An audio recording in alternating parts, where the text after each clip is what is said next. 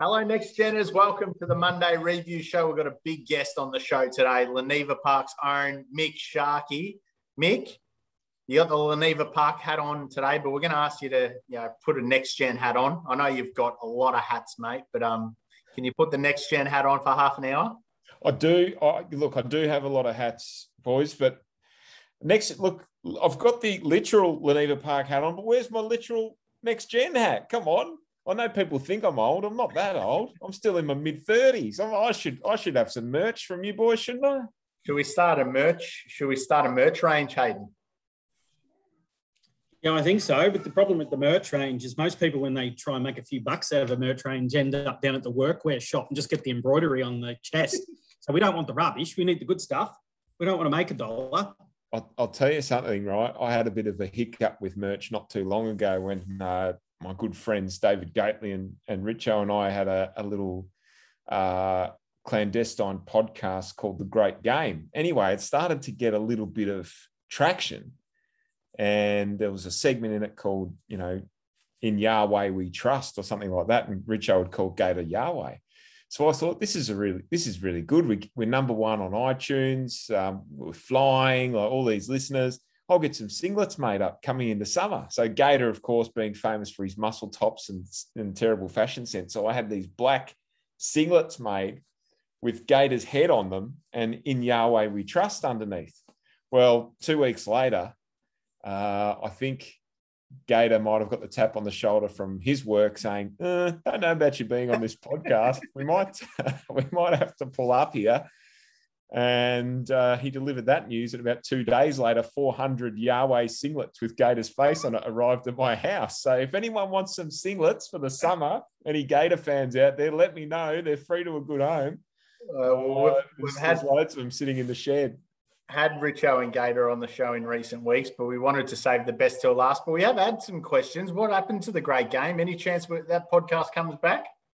I think it was one of those things when Gator went to work at Sky and Richo stayed on, obviously, with Seven and dot com, and me just being Switzerland, you know, the, the bloke that nobody wants. Um, I'm sort of sitting there thinking, come on, boys, surely we can uh, we can do something. But it got to the point of popularity where I think both outlets wanted it, and we probably couldn't meet a middle ground. And so, not wanting to try and pervert it by chopping somebody out and bringing in somebody else. We thought we'll just leave it until things settle down a bit, and hopefully we can we can rehash it and bring it back. But yeah, I, I reckon not a week goes by, particularly at carnival time, that we don't get somebody hitting us up on social saying, "Oh, it was a great game." So one day, yeah. one day those singlets will have some use again. We've, we've learned on this show that it's not easy getting guests because half of them are contracted to different outlets. So um, yeah, we'll come to the stud farms because they love um, they love promoting the game, and you know, obviously the Great Game podcast was number one at the time. I got an email today from Carlos who says uh, next gen of racing we're uh, 111th in the sports category in Australia and 175 in New Zealand. So I guess you've got to start somewhere. It's look, it's admirable. It's they're admirable numbers. I don't know how many sports podcasts there are in Australia and New Zealand. Hopefully, lots more than 111 and 175 boys. But no, it's a great little, uh, great little podcast you guys have got going, and you had some great guests over the over the last few weeks and months. So it's been very good listening. Well, I will say most of our um, most of our followers do watch us um, on YouTube, so those numbers don't get counted in the numbers. That's so right. we we do the little Hutchie, the Hutchie calculation. You add up all the different audiences, and I think we're um, uh, we'd be number two behind the great game if you guys were still going. But anyway, great as to have you on. Number Shark. two behind cat videos, and you're all right.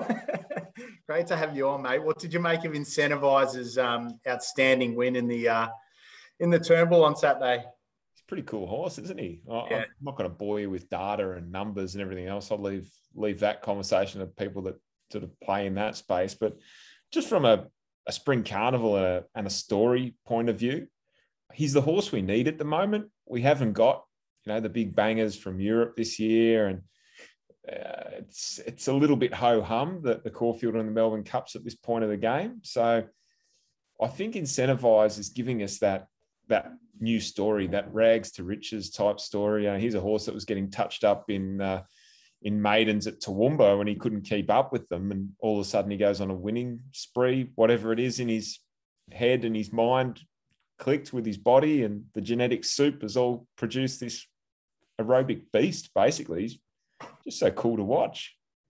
Hayden, you tell us what you think of Incentivise. I got my wife Claire um, looking at me through the window. She's locked herself out. Uh, Hayden, what did the numbers tell us? You can bore us with the data.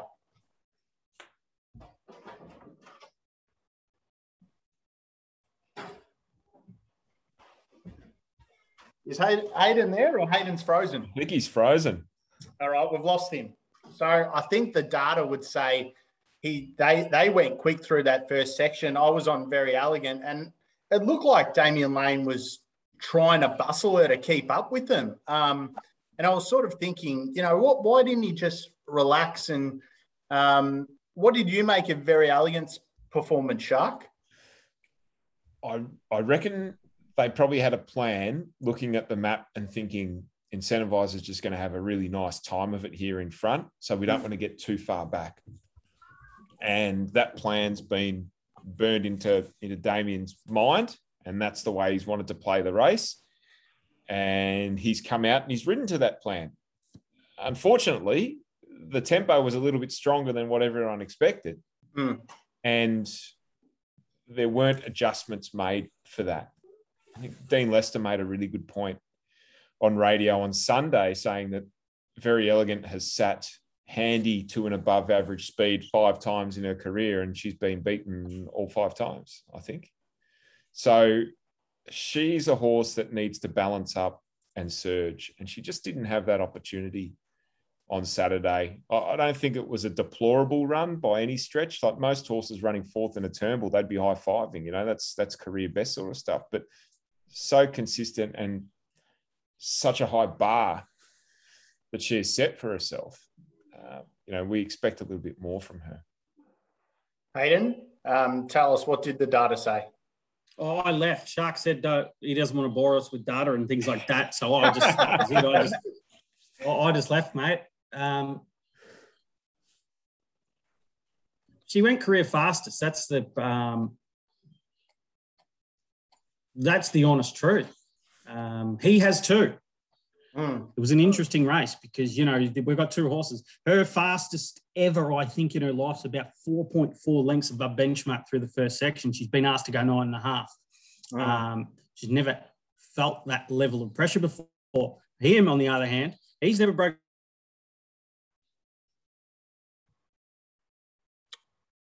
Yeah, I think we're losing Hayden there again. He's gone 11.1 lengths above benchmark through the first section. So he's yeah. a bit of a monster, to be to be honest with you. Yeah, you're chopping um, in and out there, but I think we got the picture. She went nine and a half lengths above benchmark first section. Incentivise went 11.1, so that's outstanding. Shark, any fears? And obviously, Peter Moody would have this in the back of his mind, but any fears that he, he could be flat in a Caulfield Cup two weeks? I don't know about that. I think this horse's best quality, his best asset, is his heart and lung. It's his mm. aerobic capability. Genuinely, generally speaking, horses are athletes that have a massive heart lung capacity, they're not necessarily the ones that struggle after a strong test you know, or or having to repeat an effort. You know, usually they're the ones that just step back up and, and do it all over again. I don't think the Caulfield Cup, like if you if you're not on in the early markets, there's no point now at playing yeah. at two dollars twenty. There's just no point. You know, and everyone will say, "Oh, he's a multi-filler" and all this sort of stuff. You know what? You can get absolutely sucker punched into stuff like that, and touch wood, it doesn't happen because I've got him running at, at odds in multi, multiples and all that sort of stuff. But if something does happen to him in the next fortnight, well, you're cooked. And for what benefit? You know, playing at $2.25. Mm-hmm. I think he'll start probably somewhere around that on Caulfield Cup Day. If you've missed the boat, you can tow in then, knowing that he's in the race, that he's fit and presenting at the races sound and well. That's the last little box that needs to be ticked for him. It's a nervous and exciting sort of next fortnight for all his connections and for Peter Moody. But I certainly don't think that's the sort of run that worries me about you, know, I'm not looking at the run thinking, oh, gee, I'm worried how he's going to come through that because his his asset, his main asset says that he should just breeze for, through a race like that, really. Yep.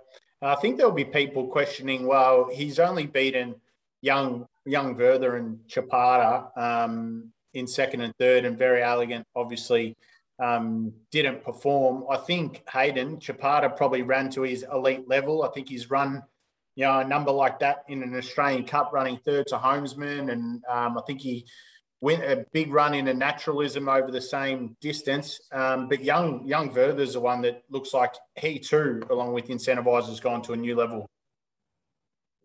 He's the most interesting runner in the race for mine because when he ran second, I was really concerned about um, the race from an analytical aspect because I'm like, you're not supposed to be here. Your PB only sits around the benchmark level. Um, so I was trying to work out, you know, what is this race really? Have you gone to a new level here or has everybody simply not shown up? That was my concern. Um, he's gone to a big new level. And the more and more I looked at it, um, the more and more I'm starting to buy into this horse as a serious, serious contender in the Caulfield Cup. He's, um, you know, apart from the hype on Incentivise, um, he's the runner typically that I'd look for and say, okay, you're the right one. Well, your your take on young young Werther Sharp? Look, he's okay. He's an improving lightly race sort of stayer. Uh, he, remember the Turnbull set weight and penalty. He was, he was copping four kilos off Incentivise, and he was probably uh, given the way the race was run, he was probably ridden to advantage, whereas a couple of the bigger guns, Sir Dragonet and uh, and Verry Elegant, weren't. He's a useful enough handicap stayer. I can see him running top five in a Caulfield Cup. I'd be shocked if he was able to turn tables on on Incentivise. He doesn't. And I heard a couple of people say after the race, "Oh, you know, he's only beaten Chapada and Young Werther." Well, what there was also Verry Elegant. There was also Sir Dragonet. There was also a couple of others in there that go right, explosive Jack and the like. What else does he have to beat this year? Because yeah. there's nothing coming from overseas. This is it. Like Montefilia coming through a, a Caulfield Cup, and mm. that's it. Really, there's there's not much else there. Colette was his main danger, allegedly, and she's had a setback and has to back up now this week into the week after. So, yeah, uh, he doesn't have to do much more mm. than what he's doing. Basically, it's just turn up and and and do that again, like run to that sort of standard again, and he'll be winning a Caulfield Cup. Yeah, no, fair point. Uh, Grand Promenade won the Bart Cummings. Can does Ciaron Maher and David Eustace horse make an impact in the Cup? Yeah, I think he can. I think Ciaron Maher and Dave Eustace are the only ones. You know, Spanish Mission's my top seed in the Melbourne Cup. Well, Ciaron Maher and Dave Eustace, they're the ones that are going to mount any sort of challenge with uh, Grand Promenade Explosive Jack and Persan, who looks to be a little bit rejuvenated this time around. And I'm, I'm, still thinking he's probably a horse that can emerge and, and, and come into the cup picture late in the game. But Grand Promenade, European bred, they brought him out here early. They gave him a really good, solid grounding. And again, uh, Dean Lester advising uh, Gerry Ryan about this horse's program. They've just taught him winning habits and they've got him mature and competitive and in a real winning mindset in the off season, which is similar to what Ciaron and David did with Persan last year. And now he's in the race. I think he's he's definitely in, in there with a chance. Again, your markets have all overreacted. $15 after the back of that. That wasn't a win to me that saw him trim up his price by nine bucks. Like it's just that's just the market's overreacting. Just wait. You'll get a decent price on somewhere between that and 20 to 1 on Melbourne Cup Day if he's there fitting well. Yeah, and the other the other performance that probably stood out at Flemington Shark was still a star, winning in the mares race. Um, pretty strong performance. Yeah, it was a good win. There's no standout mare this year. I don't think there's a dominant mare in that sprinter miler sort of category. Great story of Billy Ryan coming across and, and, and bringing this horse over. For you know, here's here's a filly that for a long time was Toronado's only stakes winning offspring, and it was in a listed race in Tassie. And I know the team at Swettenham were very concerned because they kept hearing all these great things about Toronado progeny and oh, they're going to do this and they're going to be superstars and they're all here and there and how good they are. And they were hanging their hat on Still a Star for a long time. So Masked Crusader and the like have, have, obviously come along since then and the Stallion's proven himself. But yeah. yeah, it was not. It was a nice little story on a day when Masked Crusader sort of reminded us again what sort of a freak he can be. That old love was uh, was there still holding up the end for a for a stallion uh, for a sire rather. Um, she was forgotten horse there for a while. Oh, let's segue into Masked Crusader then. Um, Hayden, did you see what you thought you wanted to see from Masked Crusader? I expected him to win. I was very confident um, going into the race that he was the right a he was the right horse and b he was significantly better than these mm. um, boy gee he made things interesting. Um, first, his first section from me leading forward into an everest now starting to become a concern not so much um, the slow away from the gates. That's you know he's only marginally slow away. He's not someone who bombs the start by four or five etc but his overall first section speed is something that's starting to ring alarm bells for me from an everest perspective. His natural speed's going to put him somewhere in the vicinity of 12 to 14 lengths from the natural lead speed of horses like Eduardo and Nature Strip, etc. Um, you know, if if this is a way of protecting him to get him to the Everest and make sure that you know he gets there on the day and he's ready to rumble, um, and he can travel that bit faster, then I think he's clearly the horse to beat. Not clearly, but there's one more that starting to really sing to me. I think I've found the hidden gem. Um, but that's my only concern from him from an Everest perspective. I'm convinced now he's better than them. I've got a couple of questions for you, Hayden, off that race. And you watched that race with um, Masked Crusade and the way he finishes off, and Rupert Legh's colours and everything else, and, and on social media, oh, Mask Crusade is the next Chautauqua. Now, you've got a similar run style, but I'd, part one, I'd love you to sort of make a comparison between Chautauqua's closing speed and Masked Crusaders because I, I reckon Chautauqua might have been a little bit faster. Number two, there's a horse who ran last in that race called Adelong.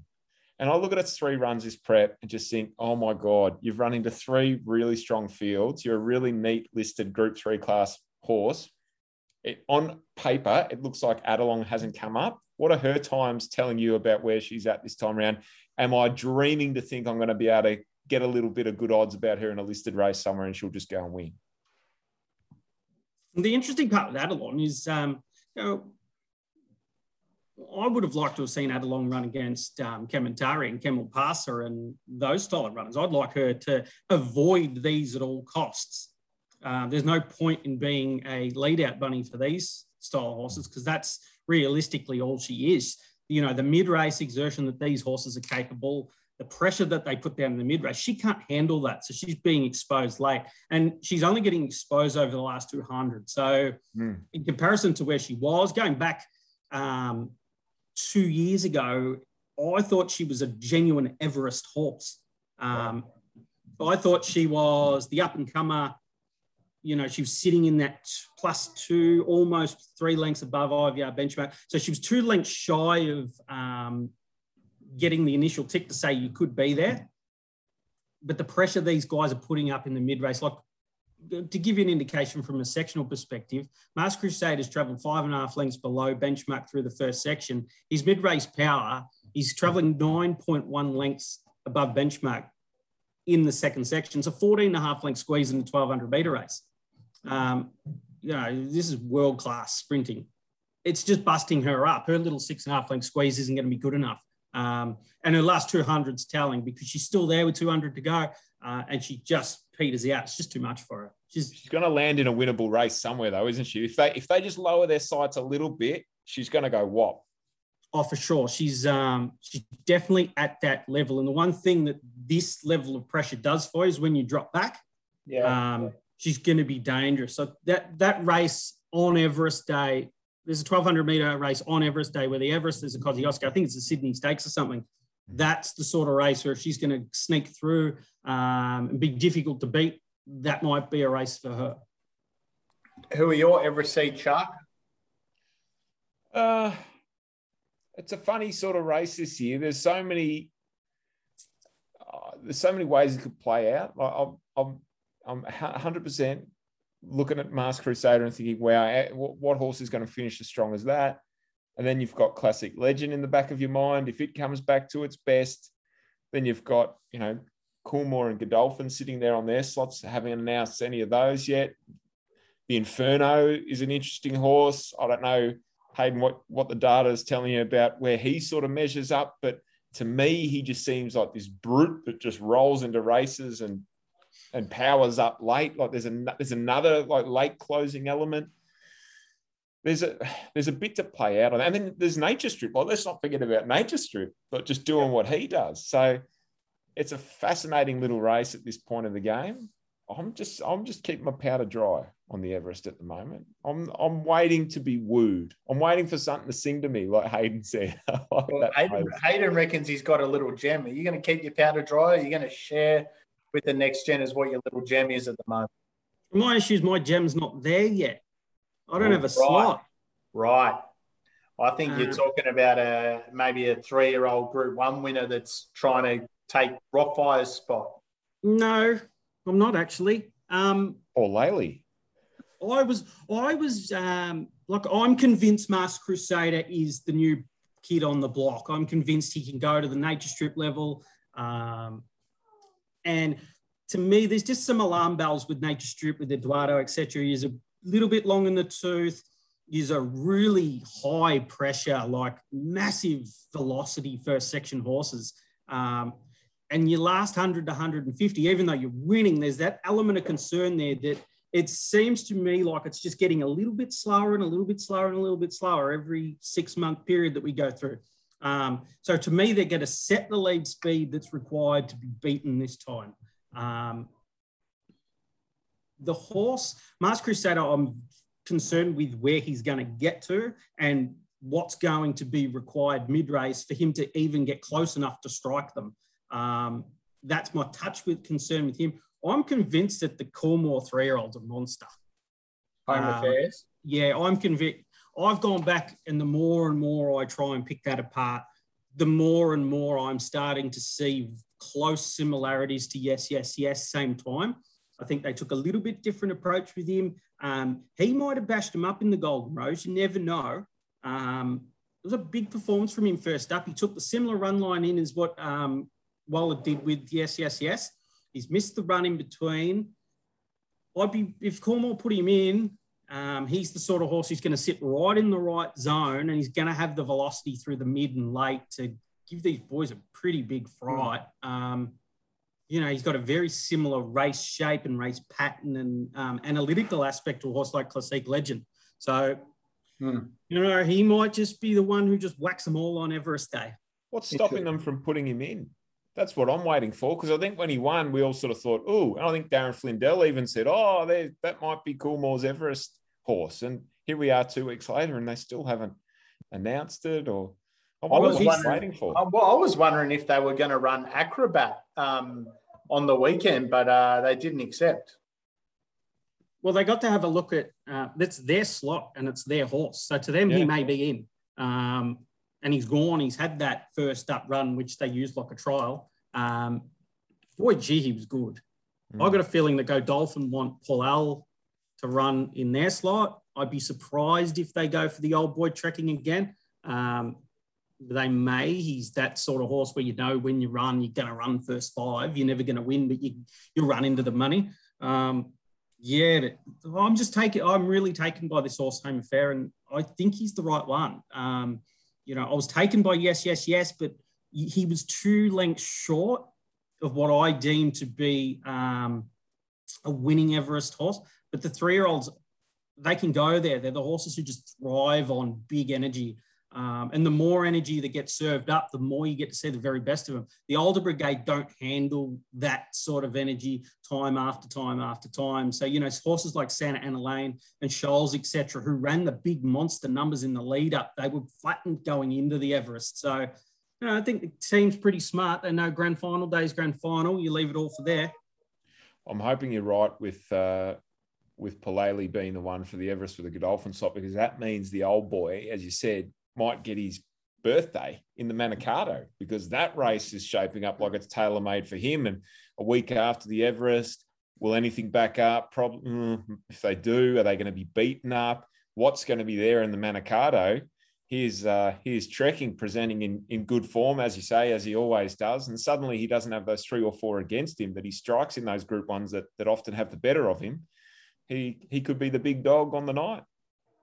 Yeah, back, going back to what you said before about the Inferno, I've been pretty boisterous. Uh, I'm not scared to really put the hooks into one. If I think that there's a hole, um, I'll have a go. And most people sit on the fence and say no or yes. I'll have a go. I've been real critical on him.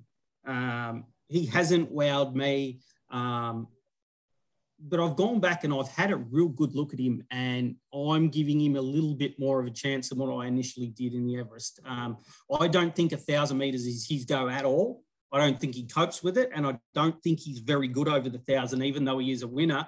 I think there's a new dynamic to the horse at 1200, and that um, the switch in speed, uh, a thousand meter race is a single switch in speed style race. So we either go fast and we slow down, or we go slow and we accelerate where 1200 can bring the second dynamic in where we can go fast, slow down, accelerate.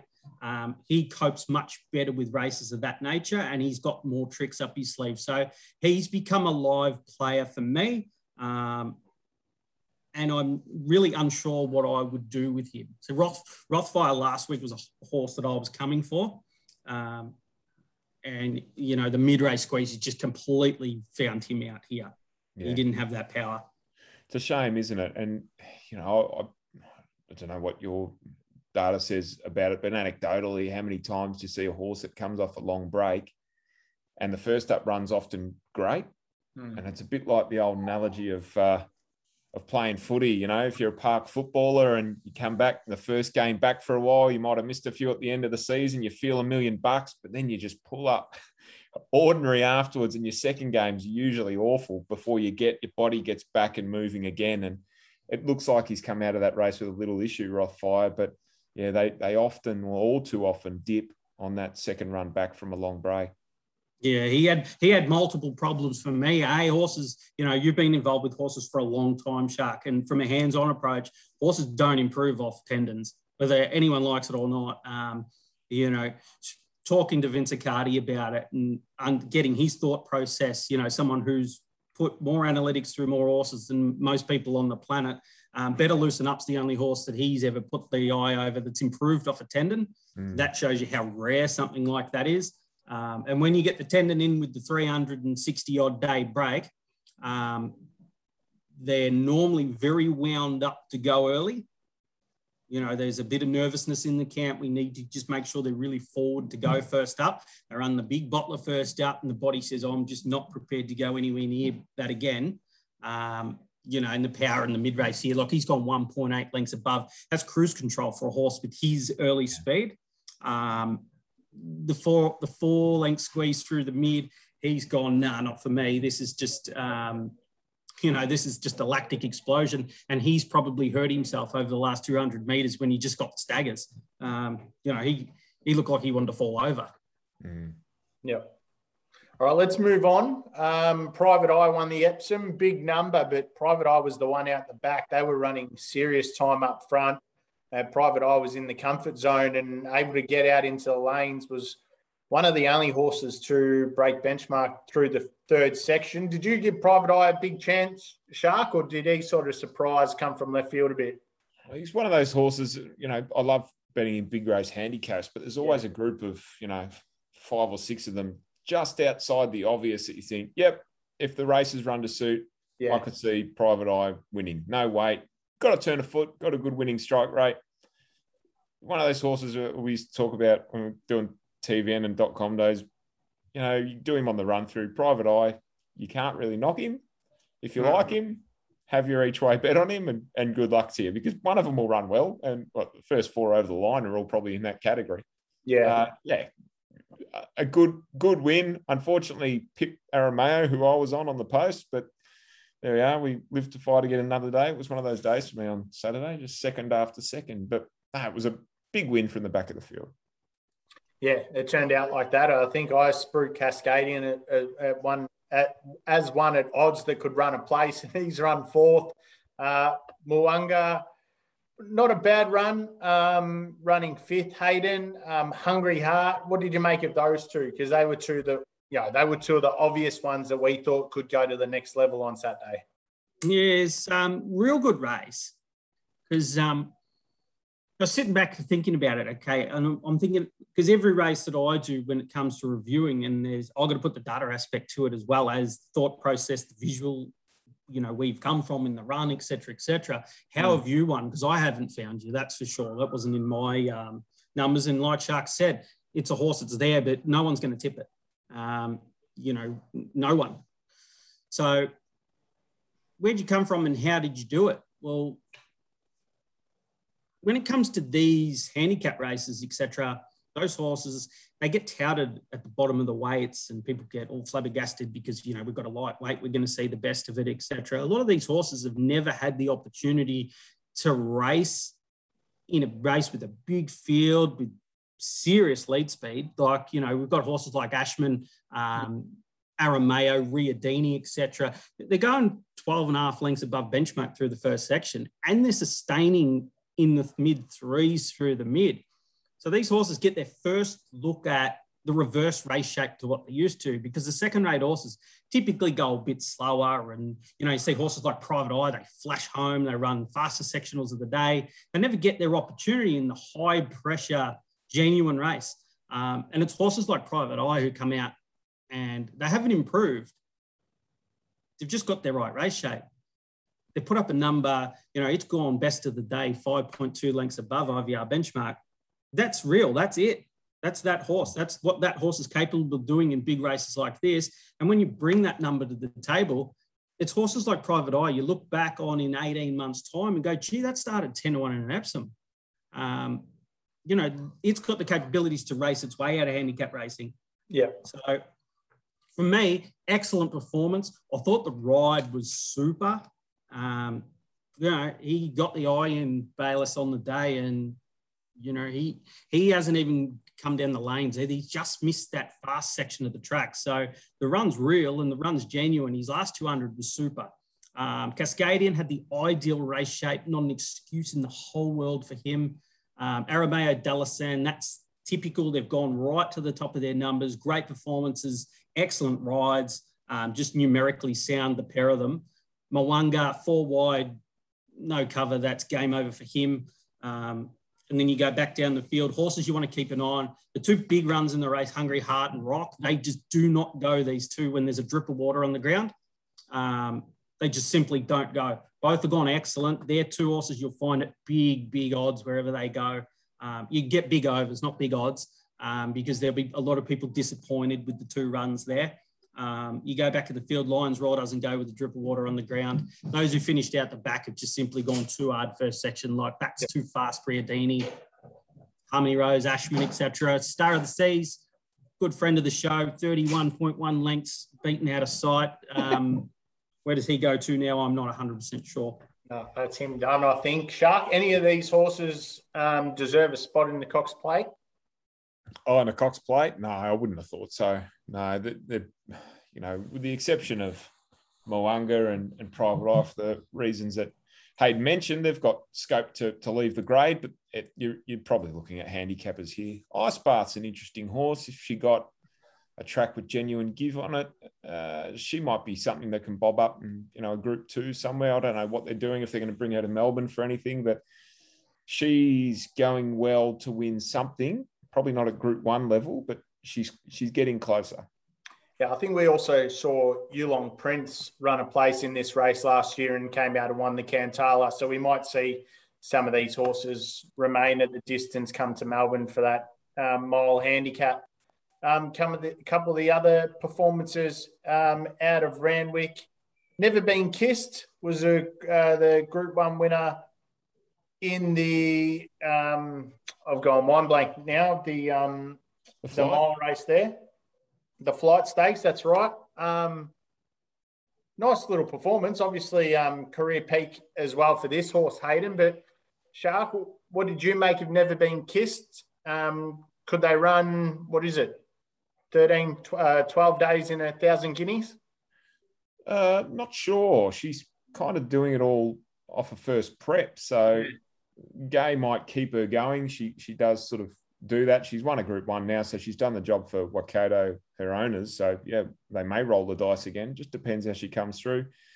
Hayden, I thought she was a good chance in that Tea Rose, and I just didn't. I was trying to make excuses for her. Nothing obvious jumped off the page at me. I don't know if the numbers um, told you otherwise, but she goes and wins the flight. And of course, you, you look at the price and think, bloody hell, I chucked you in last time. I gave you a really good hope at 20s. Why didn't I just give you another chance? You try and see something that perhaps wasn't immediately obvious in that failure. Did, did anything point to a turnaround in form with you?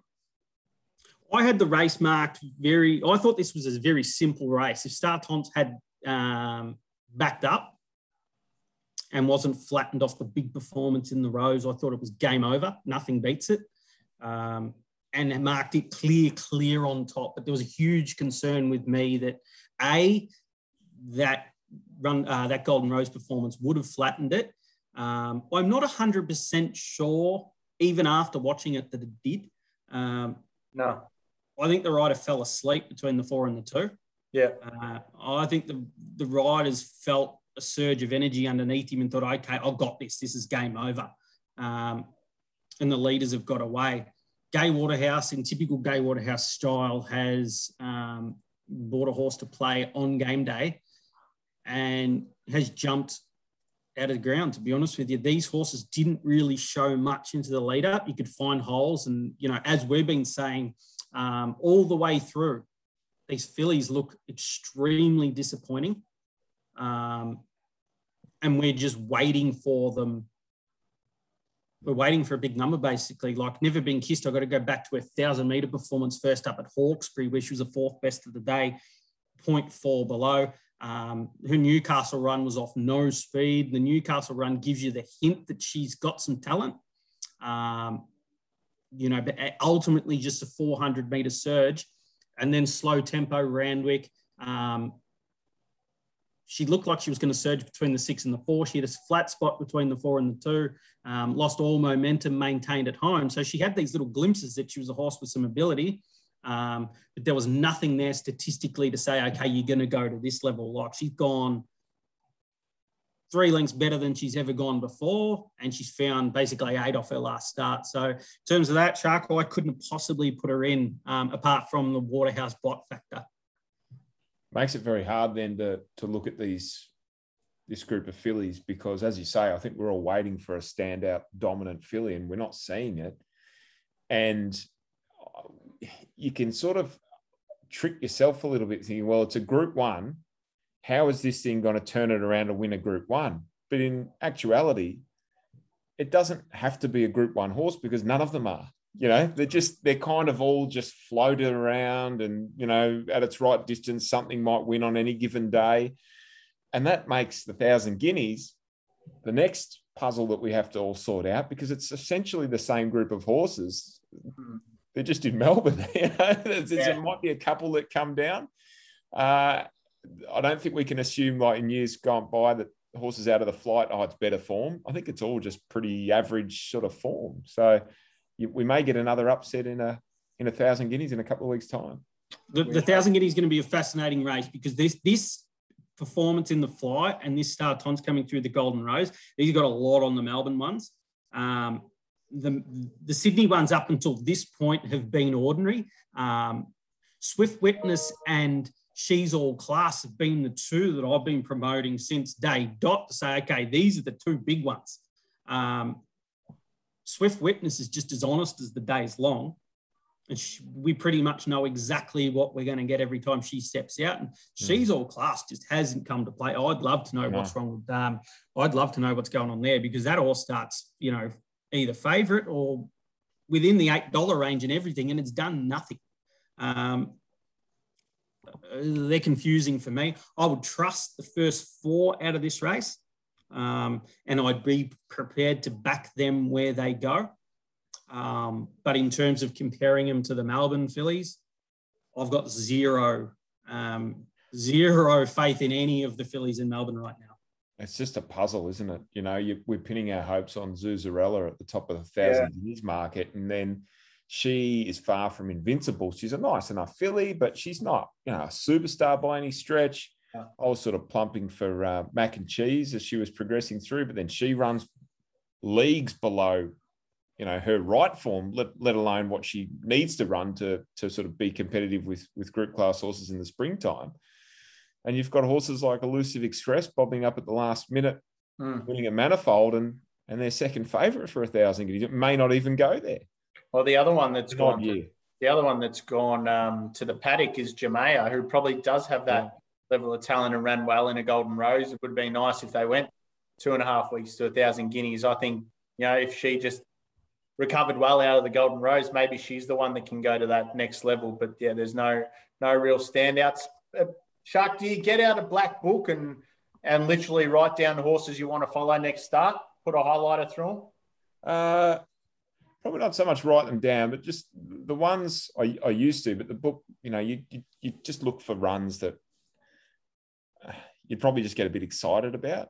And when I was doing the bulk of my um, form work and TV work and everything else in that space, it was just a bit pre the IVR times. Like Vince hadn't really gone public with any of that information. You're working off sectional times and a lot of your own work on what you thought was good good timing around first parts of races and everything else. So you'd kind of work to that off numbers and everything else to get your black book or your horses to follow. I find I just I trust my eye and then revert back to statistics second. And if they back up what I've really liked, and I'm I've gotten a bit, I don't know, grumpy is probably the right word, but some I need to see a really good run to get excited about a horse. So I need to see run go, oh, hang on a second, Like this is something I want to be on this horse here. This is this is going somewhere. There's a race for it, and this is what I think that race is going to be. If that lines up with with good numbers, you know, from and and the opinions of people like Hayden who really know their their data, then I get a little bit excited. Damo. Then the black book, you know, then I might jot something down in the back of the diary along with the 48,000 passwords that I keep forgetting. and those who are listening to you on RSN today, you um, you're cautious of a run home like um, Mystic Journey, who did you know flash home late and record um, the best sectionals late of the day, but she, in the end, she's been beaten by Pride of Jenny and still a star. True. Yeah, she has been. And look, again, I like to be somewhat mischievous in the the small amounts of media that I that I do these days. And on Friday with Felgate, sort of taking my slightly offbeat approach to uh, the weekend form, I just said, no, this is her chance. Everything's right for her. The barrier, the race, the speed, absolutely everything is right. If she gets beaten, I'm going to back her. If she gets beaten, no excuses. I won't back her again. And she was beaten. So I'm going to stick by that. I'm not going to back her again. Now, she Yeah. may win because it was a nice run. But how many times do we keep stumping up for a for a horse that maybe wins once every two preps, but keeps running well? Love watching them. Great horses and, and good horses to own, but good horses to punt? Hmm, don't know. Yeah, no, I think Hayden's uh, Hayden's agreeing with you there. Hayden, were there any um, any that had the red flashing light for you? There was plenty, plenty that had the red flashing light. Just on um, on Shark's point, you know, things like this get me up and about. Um, the, how that's just the most dangerous way you can play Shark, isn't it? How many times do people need to get their fingers burnt by horses who get beat two lengths who run the fastest splits of the day? Um, Waiting for the day, you know. the, Oh, the, the day. They are the bookmaker's dream. They Yeah. are. Um, you know, the amount of horses who win next start who just get run down compared to the horse who runs on and gets beat two and a half lengths, but never in the race, but boy, gee, it looked good. Um, yeah, if you're not in the fight, you're not in the fight. That's my rules. Um, and I got no interest in horses like that. Um, nothing against Mystic Journey herself, but you got to get up there. You got to get punchy, and you got in the you got to get in the fight like Stella Star was. There's no point pretending off the back of them. Um, you know, I would like to have seen what Mystic Journey had if she wanted to jump, go up, put herself in there and risk blowing her up. Because if you're going to blow her up and she can't beat them, don't bring her back. Um, if she's capable, she beats them. I'm with you, Shark. She had her opportunity, um, and she's not a horse that I'm going to go looking for next time. the horse out of that race that interests me, and I, I don't know why. I think I was on radio with Matt Stewart, and some of the craziness just rubbed off, and I thought I'm going to have a big six today, and I only had four in the first in, in that leg, and Pride of Jenny was one of them. Yeah, So she's run first up in a benchmark 78 over 1200 at Caulfield. I couldn't find a trial or a jump out for her. If maybe she had one, but I, I couldn't find one for her. She's only had nine starts after Saturday. She's led in a group two. She's gone out at 80 to 1. There was some specking for her late. She's been stakes placed last spring. Simon Wild's a pretty canny trainer and he gives them time and he nurses them through. Just wondering if uh, we'll get another good price about a horse like Pride of Jenny next start, who we know can sit forward 14, 1600 metres. They'll all be behind her. You know, maybe a race like the stocks around the valley at a mile might be a race where she'll bob up at eight, nine, 10 to one and just have a yep. picnic. What do you think about a horse like her, Hayden? Um, my offside of Vincent Carty did his podcast on Friday, um, and he was pretty bullish about her um, chances. And I think the analytical side has followed through your thought process where you've been on point with a horse like her. Um, I'm with you. I think she's a genuine racehorse. I think she's severely underrated by both punter and market. Um, and there was a little opportunity for those who found her. So completely agree. Well, put it this way: Ana Visto was well in the market, sitting on her tail, and and couldn't finish alongside her. Right, Ana Visto had had a, a couple of runs this prep as well, and been running well. But when push came to shove, Pride of Jenny was able to stick on there and get beaten half a length, and Ana Visto finished uh, a, a, further two lengths behind him. And I know Mick, Mick uh, was standing next to Mick Kent Jr. thinking, geez, it looks like they're going quick. Come on, Johnny, pull Ana Visto back and give her a breather. Well, Pride of Jenny didn't have that breather and she was still there at the end. So um, I think that you, you certainly um, certainly found one then. This weekend, Shark, the Toorak, a, a, a race at your boy, Fierce Impact, who's uh, the poster boy at Leneva Park. He won it a couple of years ago. Um, you know, do you guys get excited about that? Obviously, um, you know, Stallion, the breeding season started with him, and there's a little bit of uh, hype around him. Talk us through uh, through this weekend. Yeah, well, you know, we weren't involved with the horse when he won the race, but I remember him winning vividly, mm. and it was probably his, his best performance that day.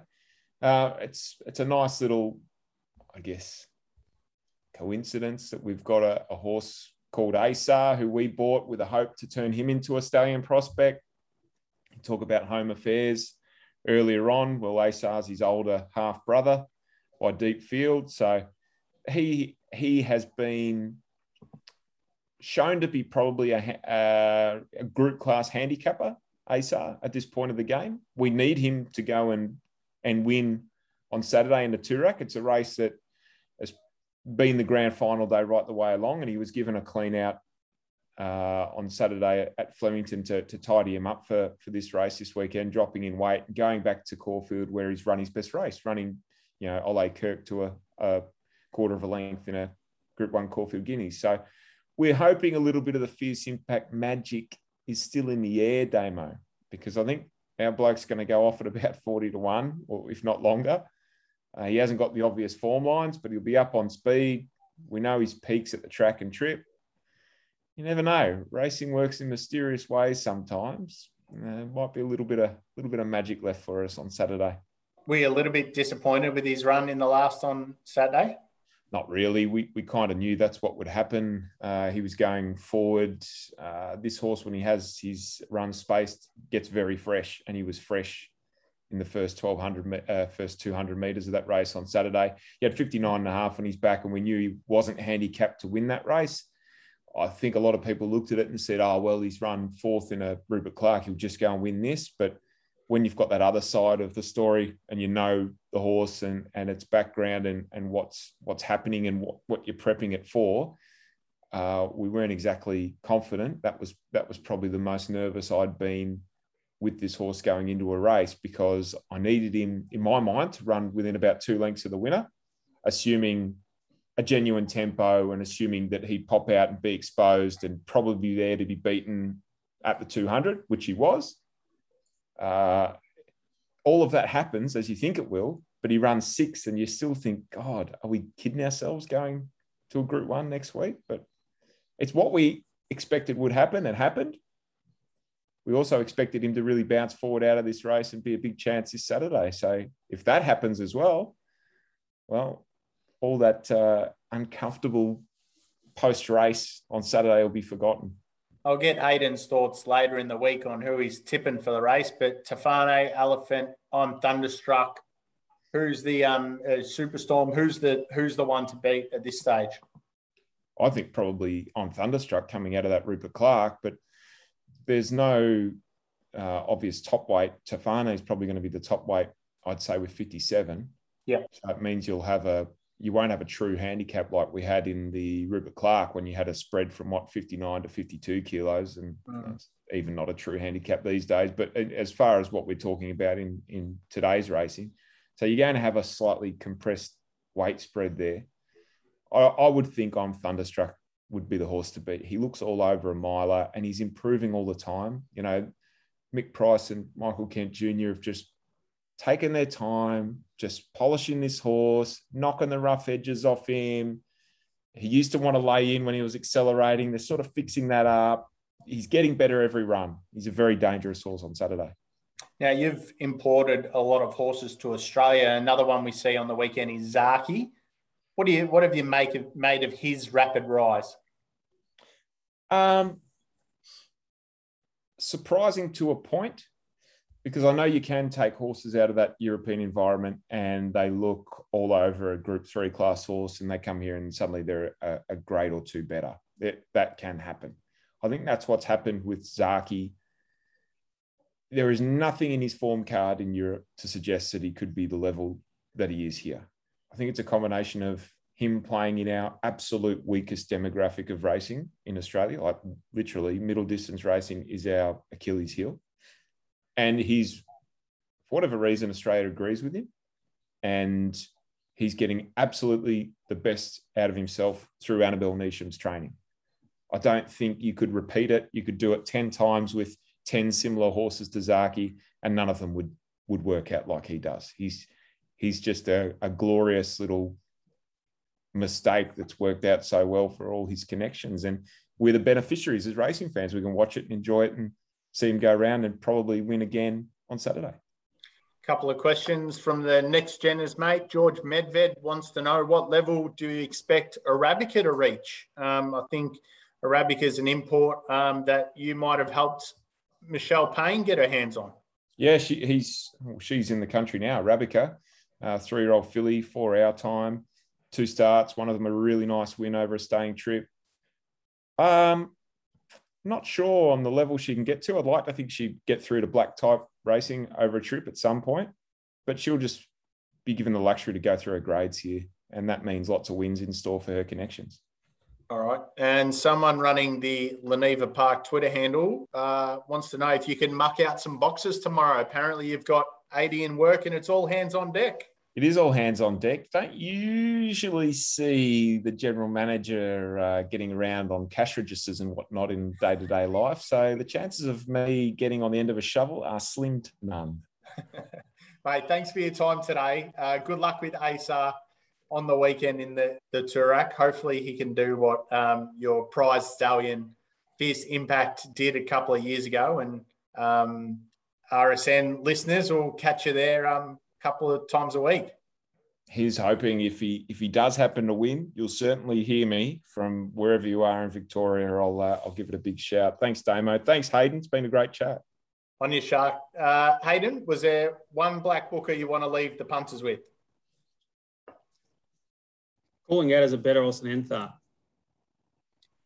Yes, Coolangatta, very strong win sounds like they're going to spell and go to the Magic Millions. And um, yeah, certainly a real level of talent there. So one to follow for the punters. All right. Thanks, guys. Chat to you soon. Thanks, Matt. And your boys.